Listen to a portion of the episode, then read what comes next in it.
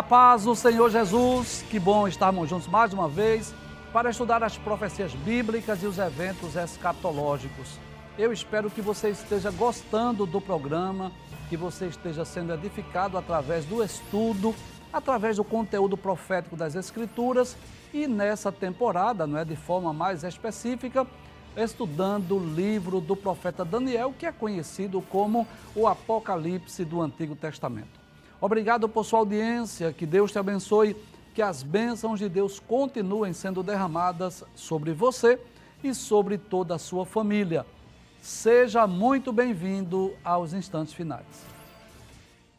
Se você deseja entrar em contato conosco, enviar a sua mensagem, a sua pergunta, a sua crítica, a sua opinião, a sua sugestão, anote aí o número do WhatsApp, é o 994661010.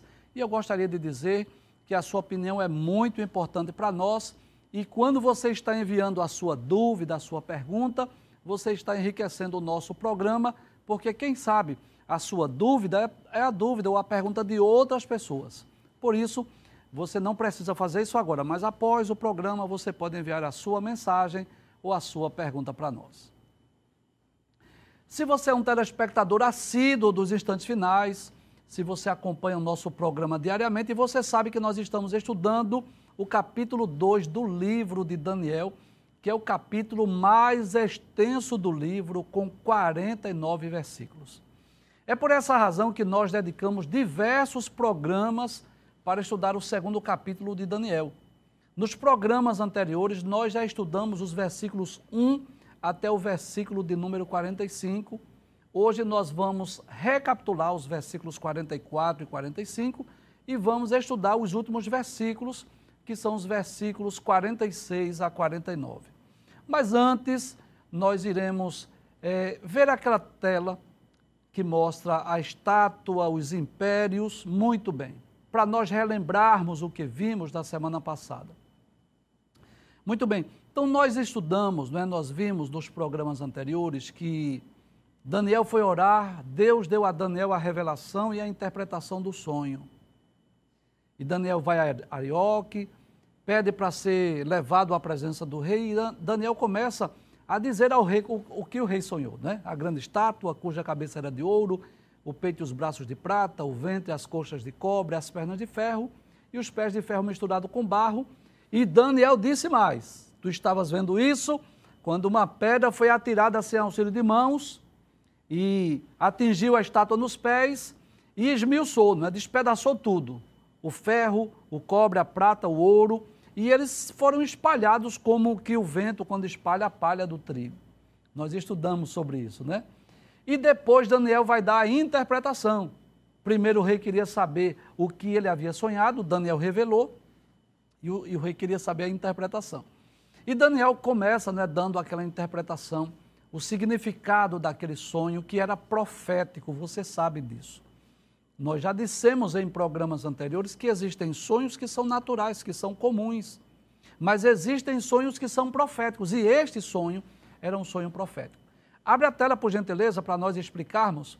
Então, nós já vimos que a cabeça de ouro tanto representa a Babilônia quanto representa o próprio rei Nabucodonosor, e este império durou aí aproximadamente 70 anos, de 606 até 539 antes de Cristo. E Daniel disse: "Mas depois de ti virá outro reino". E Daniel não disse, Deus não revelou qual era esse reino, mas hoje nós podemos entender sim, que é exatamente o Império Medo-Persa, que substituiu a Babilônia, que reinou de 539 a 331 a.C., reinou aproximadamente 200 anos. É interessante né, que nós vimos aí, pode, pode de, deixar eu aparecendo, por gentileza? Por favor, isso. E é interessante que nós já explicamos isso, que o fato de ter dois braços é exatamente porque foram dois povos, né? Os medos e os persas que se uniram para vencer a Babilônia. E nós também dissemos isso embora que o reino Medo-Persa tenha sido em extensão maior e em tempo também maior do que a Babilônia, mas ele é apresentado como um material inferior. O material mais valioso é o da cabeça. Por quê? Porque a Babilônia é o que teve a maior glória, o maior apogeu, a maior riqueza. Mas não tenham dúvida disso, né? Que o segundo império ele foi maior no sentido de extensão e também no sentido de tempo. Então, o segundo império, volta mais uma vez à tela, representa exatamente o Império Medo-Persa. Depois, o ventre e as coxas de cobre fala exatamente do Império Grego, que foi o império que substituiu ou reinou depois da Pérsia. E o império de Alexandre o Grande, né, que governou de 331 a 146, mais ou menos 190 anos. E depois do Império Grego, vem as pernas de ferro, que representa exatamente o Império Romano, que governou de 146 a.C. até 476 depois de Cristo, ou seja, por mais de 600 anos, por mais de seis séculos. E é interessante nós observarmos, pode trazer a tela? Sim, é, nós dissemos que aqui são dois braços, porque representam dois povos, e nós dissemos também que são duas pernas, apesar de representar um único império, que é exatamente o Império Romano, mas é bom lembrarmos que depois Roma foi dividida em Oriente e Ocidente. Nós, inclusive, iniciamos falando acerca deste último império, que é representado pelos pés de ferro misturado com barro. Então, é por isso que tudo nos leva a crer que haverá um ressurgimento do Império Romano. Porque observe que o material lá dos pés ainda contém o ferro. E nós lemos Daniel capítulo 9, versículos 26 e 27, onde a profecia diz que o povo do príncipe que há de vir é que vai destruir a cidade. E quem foi que destruiu a cidade santa foi o povo romano, foi Roma que destruiu a cidade santa. Então tudo nos leva a crer que haverá um ressurgimento do Império Romano. Inclusive, quando nós estudamos o capítulo 13 do livro do Apocalipse, que fala das duas bestas, versículos 1 a 10, a primeira besta, que é o líder político, e versículos 11 a 18, a segunda besta, que é o líder religioso, nós dissemos que a besta, ela terá uma das cabeças que será ferida de morte, mas depois será restaurada.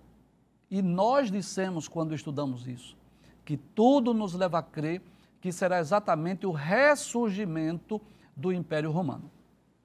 Então, é interessante nós observarmos também, estamos apenas relembrando, recapitulando, que os dez dedos dos pés também têm a equivalência das dez cabeças lá da besta, da primeira besta do Apocalipse, ou os dez chifres daquele animal terrível, espantoso e muito forte do capítulo de número 7. Então, tudo indica que são dez reis ou dez nações, ou talvez até dez eh, blocos econômicos que estarão apoiando o governo do anticristo. E nós dissemos que nós estamos vivendo exatamente esse período de intervalo de tempo aqui dos artelhos. Já se passou a Babilônia, já, já se passou o Império Medo-Persa, já se passou o Império Grego, já se passou o Império Romano. E o que é que falta vir? O governo do anticristo, para depois vir exatamente o reino milenial de nosso Senhor Jesus Cristo.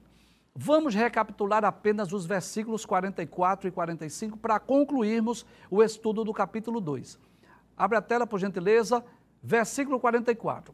Diz assim: Mas nos dias desses reis, quais reis são os reis que estiverem apoiando o governo do anticristo, que é representado exatamente pelos dez dedos da estátua. Aí diz: O Deus do céu levantará um reino que não será jamais destruído. E esse reino não passará a outro povo, esmiuçará e consumirá todos esses reinos e será estabelecido para sempre. Então, que reino é esse que é Deus quem vai levantar? Pode trazer a tela. Com certeza é o reino milenial de nosso Senhor Jesus Cristo. Porque depois do governo do anticristo, depois do período da grande tribulação, nós já explicamos isso. Tanto quando nós estudamos a sequência dos eventos escatológicos, nós estudamos sobre a vinda de Jesus em glória, que virá sobre as nuvens do céu, com poder e grande glória, conforme Mateus capítulo 24, versículo 30. conforme Zacarias, capítulo 14, versículo 4, Jesus vai pisar sobre o Monte das Oliveiras e vai implantar o reino milenial. Nós estudamos também quando nós estudamos o livro do Apocalipse, lá no capítulo 19.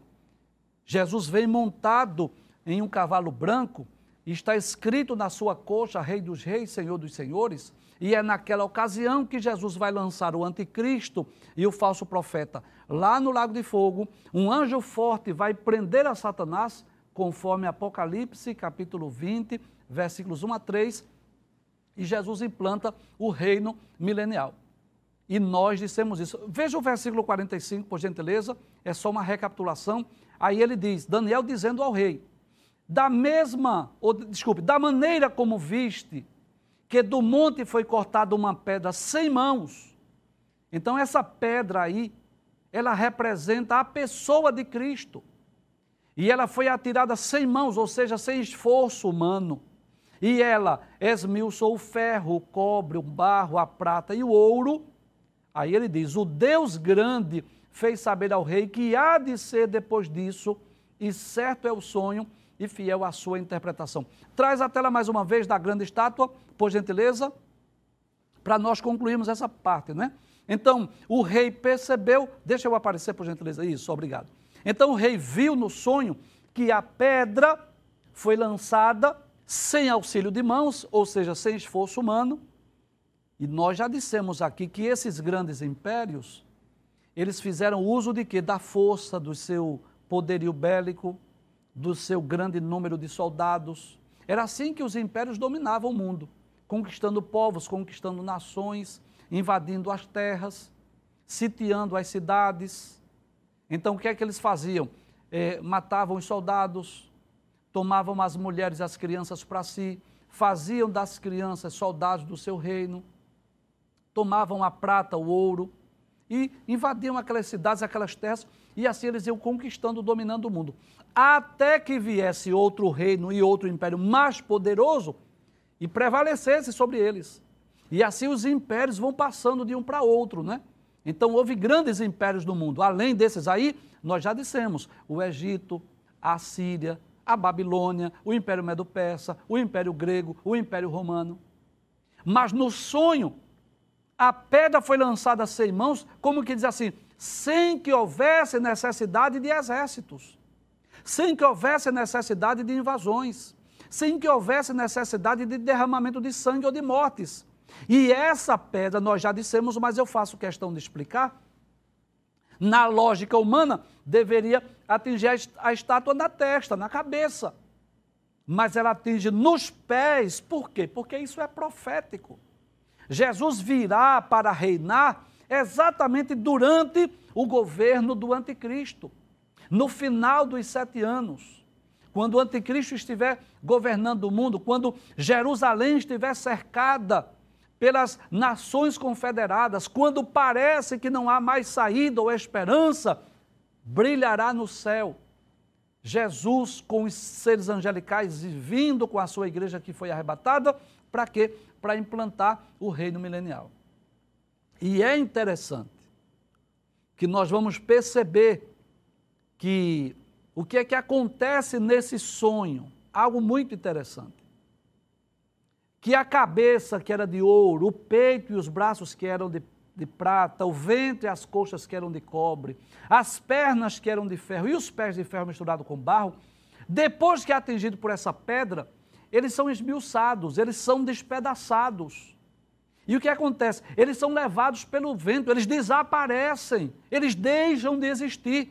Mas que coisa interessante, esta pedra que atingiu a estátua nos pés, ela cresce, ela enche o mundo inteiro. O que significa dizer que os reinos desse mundo um dia terão fim, um dia eles deixarão de existir, mas o reinado de Cristo será universal e nunca mais passará para outro reino. Volta mais uma vez o versículo 45 para nós concluirmos o que falamos. Versículo 45. Aí ele diz: o Deus grande fez saber ao rei o que há de ser depois disso. E certo é o sonho e fiel a sua interpretação. Então eu posso dizer que eu tenho motivos, nós temos motivos de sobra para crermos nessa profecia. por causa do conteúdo que já se cumpriu, dos reinos que já existiram. Detalhes. E não é só a Bíblia que fala desses reinos.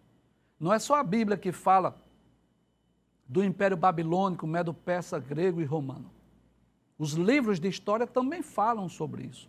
Falam que eles existiram. A Bíblia pode ser comprovada historicamente, geograficamente, cientificamente.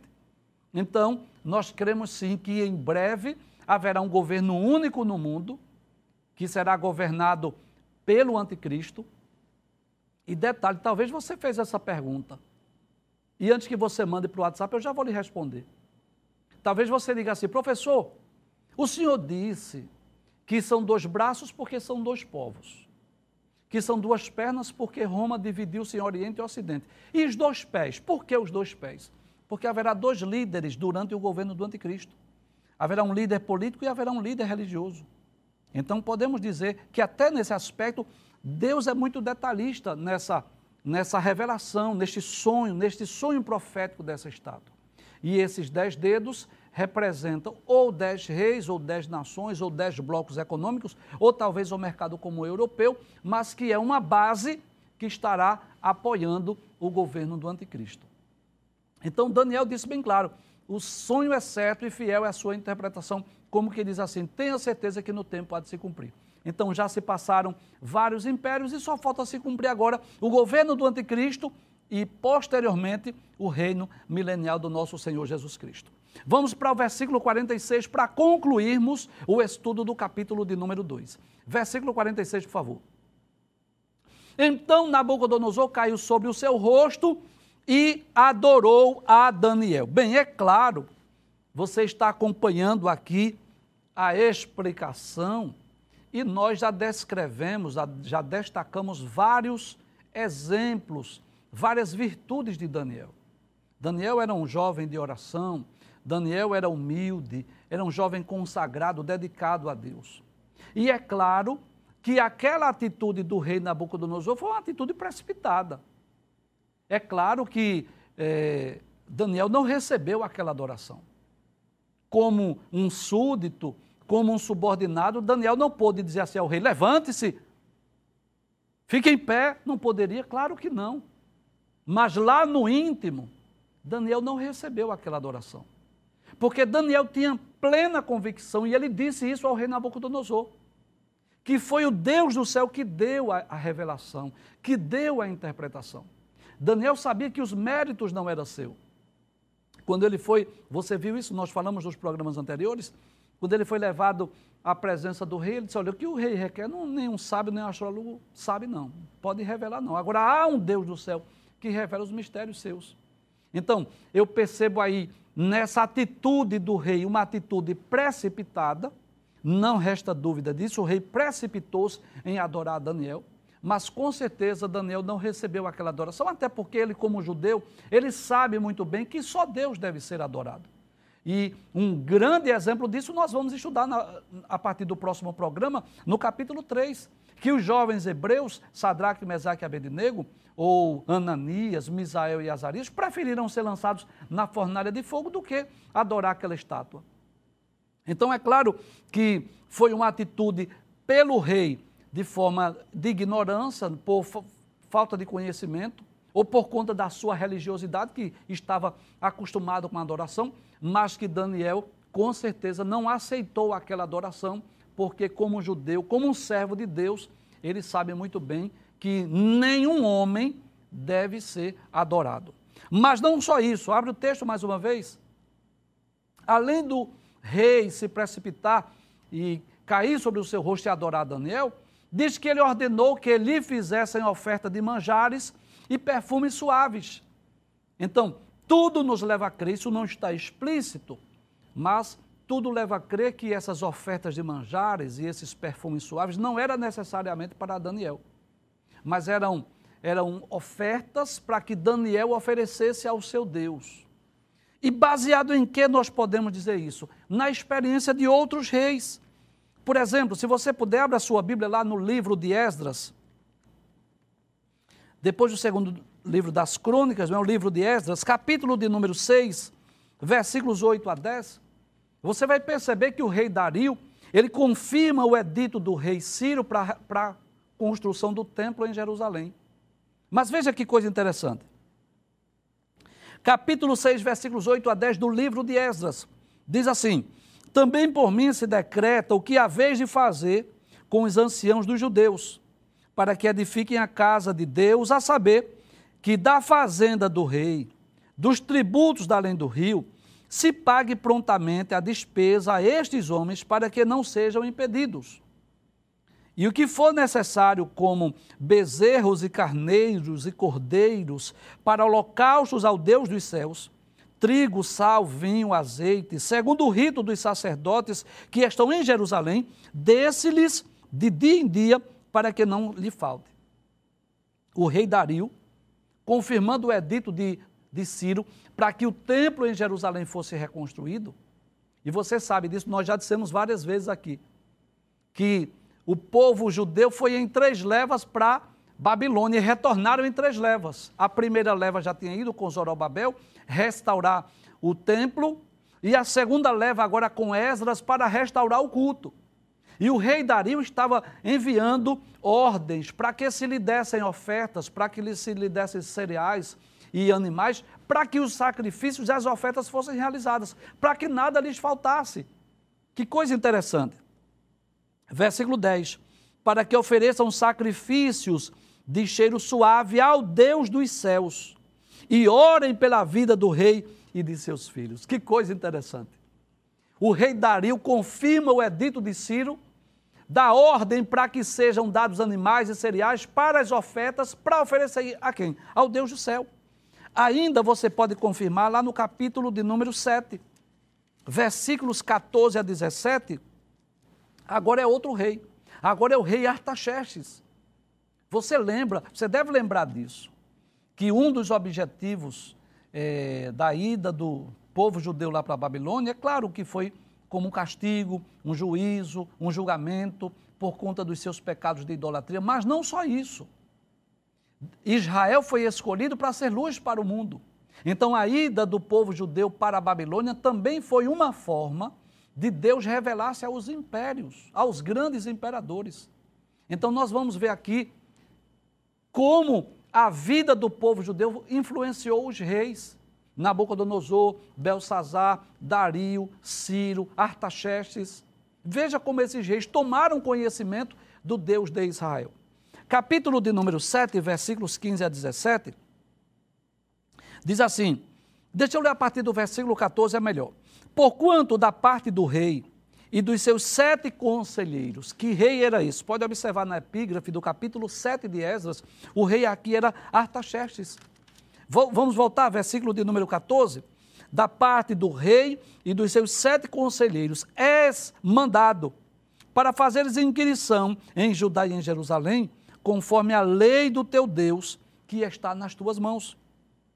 E para levares a prata e o ouro, que o rei e os seus conselheiros voluntariamente deram ao Deus de Israel, cuja habitação está em Jerusalém. Observe, levares a prata e o ouro, que o rei e seus conselheiros voluntariamente deram. Que coisa interessante não só Artaxerxes, mas os seus conselheiros deram dádivas e presentes para as ofertas a serem realizadas em Jerusalém. Versículo 16. E toda a prata e o ouro que achares em toda a província de Babilônia, com as ofertas voluntárias do povo e dos sacerdotes que voluntariamente oferecerem para a casa do seu Deus que está em Jerusalém. Portanto, versículo 17 que eu quero chamar a atenção. Comprarás com este dinheiro novilhos, carneiros, cordeiros com as suas ofertas de manjares e as suas libações, e oferece-as sobre o altar da casa do vosso Deus, que está em Jerusalém. Então veja que o próprio Ciro, o próprio Dario, o próprio Artaxerxes, os conselheiros de Artaxerxes estavam enviando ofertas aqui. Então tudo nos leva a crer que esse, é, esses. Volta o versículo 46, abre depois, gentileza, para nós relermos, né? que esse, essa oferta de manjares, esses perfumes suaves, não era necessariamente para Daniel, mas era como se fosse uma oferta para que ele oferecesse ao seu Deus. Até porque você vai perceber no versículo 48, traz a tela, que depois é que ele vai honrar a Daniel, como ele havia prometido, dar dádivas e bens presentes àqueles que trouxessem a revelação e a interpretação. Versículo 47, traz a tela mais uma vez, por favor, 47. Aí disse o rei a Daniel: Certamente o vosso Deus é Deus dos deuses e o Senhor dos reis e o revelador dos segredos, pois pudeste revelar este segredo. Então nós vamos perceber aí Deus se revelando, Deus se manifestando, Deus se fazendo conhecido lá em Babilônia.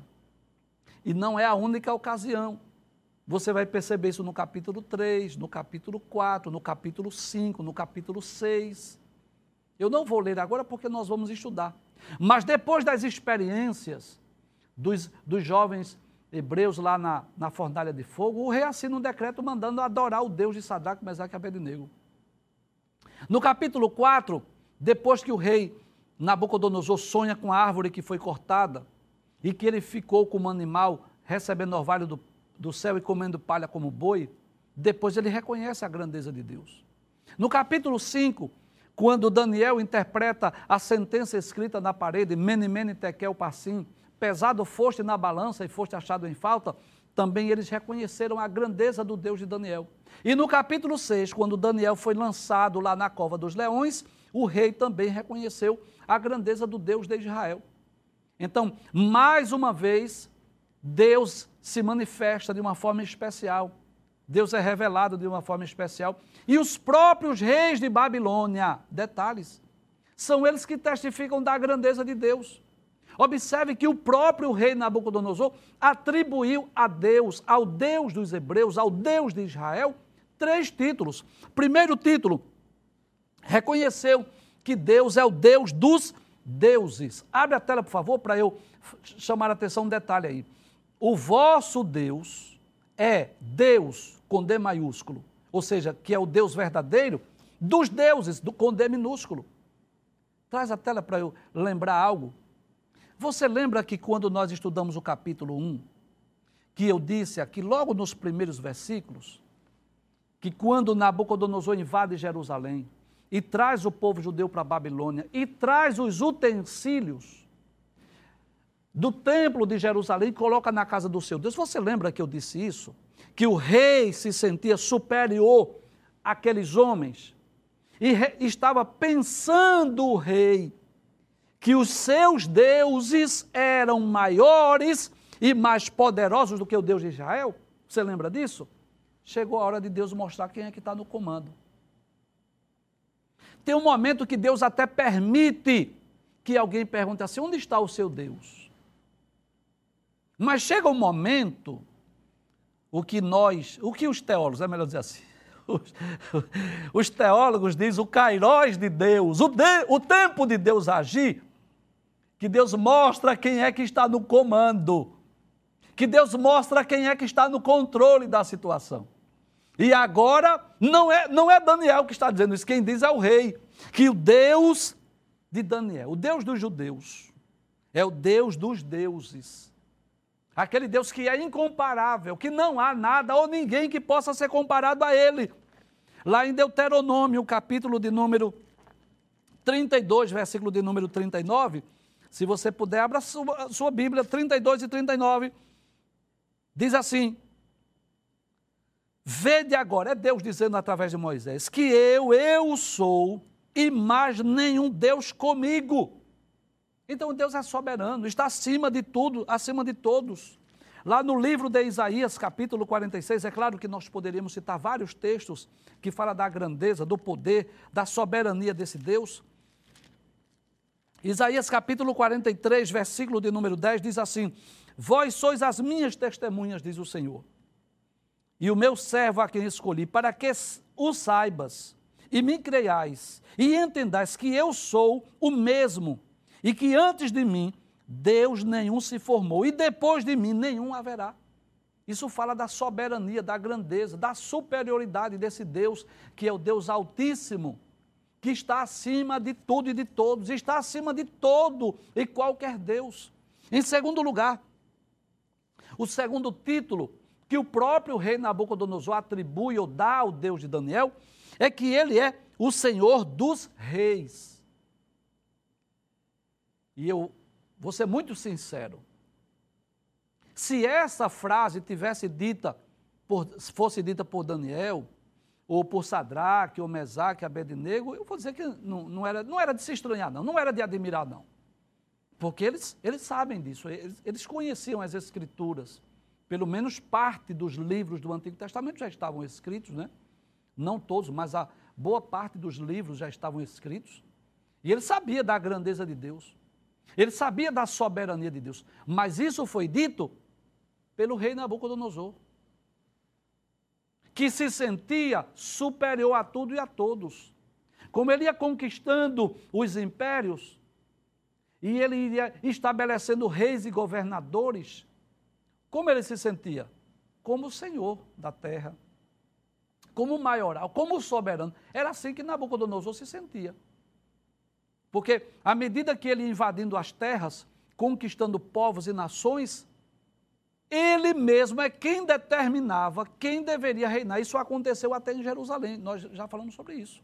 Que ele tirou Joaquim, colocou lá eh, Zedequias. Nós já dissemos sobre isso. Mas veja que coisa interessante. Agora, depois dessa revelação, aí o rei chega à conclusão. Como que diz assim: Eu pensei que eu era o soberano, mas eu reconheci que esse Deus dos judeus é o Senhor dos reis. Então ele reconhece que, embora Nabucodonosor não fosse um servo de Deus, mas ele reconhece sim que havia alguém acima dele, superior a ele. Você lembra da visão de Isaías, capítulo de número 6? Isaías diz assim: No ano em que morreu o rei Uzias, eu vi ao Senhor, onde? Assentado, num alto e sublime trono. É, é nesse lugar que Deus sempre esteve e sempre estará. Onde? Num alto e sublime trono. E tem ocasiões da nossa vida que parece que tudo está perdido, que parece que não tem mais jeito, que não tem saída, que não tem solução, que parece que Deus esqueceu, que parece que Deus não se importa conosco. Era assim que muitos judeus se sentiam, porque estavam lá em Babilônia, porque estavam distante do templo, porque o templo foi destruído. Eles se sentiram muitas vezes abandonados e desprezados pelo seu Deus. Mas foi necessário aquele, aquela dor, aquele sofrimento, aquelas tragédias, para que o povo aprendesse a não confiar em ídolos. Porque nos dias de Jeremias, Jeremias havia chamado a atenção do povo para que não adorasse outros deuses, outros ídolos, e eles estavam enveredando por idolatria. Mas o que é que o rei diz? Que ele é o Senhor dos reis em outras palavras, o rei Nabucodonosor. E eu torno a dizer essa frase que eu já disse várias vezes aqui. Aquele homem que, no sentido político, terreno e humano, era o homem mais importante da terra, no sentido humano, político e terreno, não do ponto de vista divino. Ele agora reconhece que tem um ser superior a ele. Em terceiro lugar, ele diz que esse Deus, volta o texto mais uma vez, ele diz que certamente, como que diz assim, sem dúvida, o vosso Deus é Deus dos deuses. Segundo título, é o Senhor dos reis, o soberano, né? Terceiro, o revelador dos segredos. Pois pudeste revelar este segredo, o que os sábios, os astrólogos, os caldeus não puderam fazer. E Deus usou o quê? Usou um hebreu, como lá no Egito, séculos antes disso, claro, ele usou é, José para interpretar os sonhos de Faraó. Vamos ao versículo 48, já estamos concluindo o estudo do capítulo 2. Então o rei engrandeceu a Daniel e lhe deu muitos e grandes presentes, e o pôs por governador de toda a província de Babilônia, como também por principal governador de todos os sábios de Babilônia.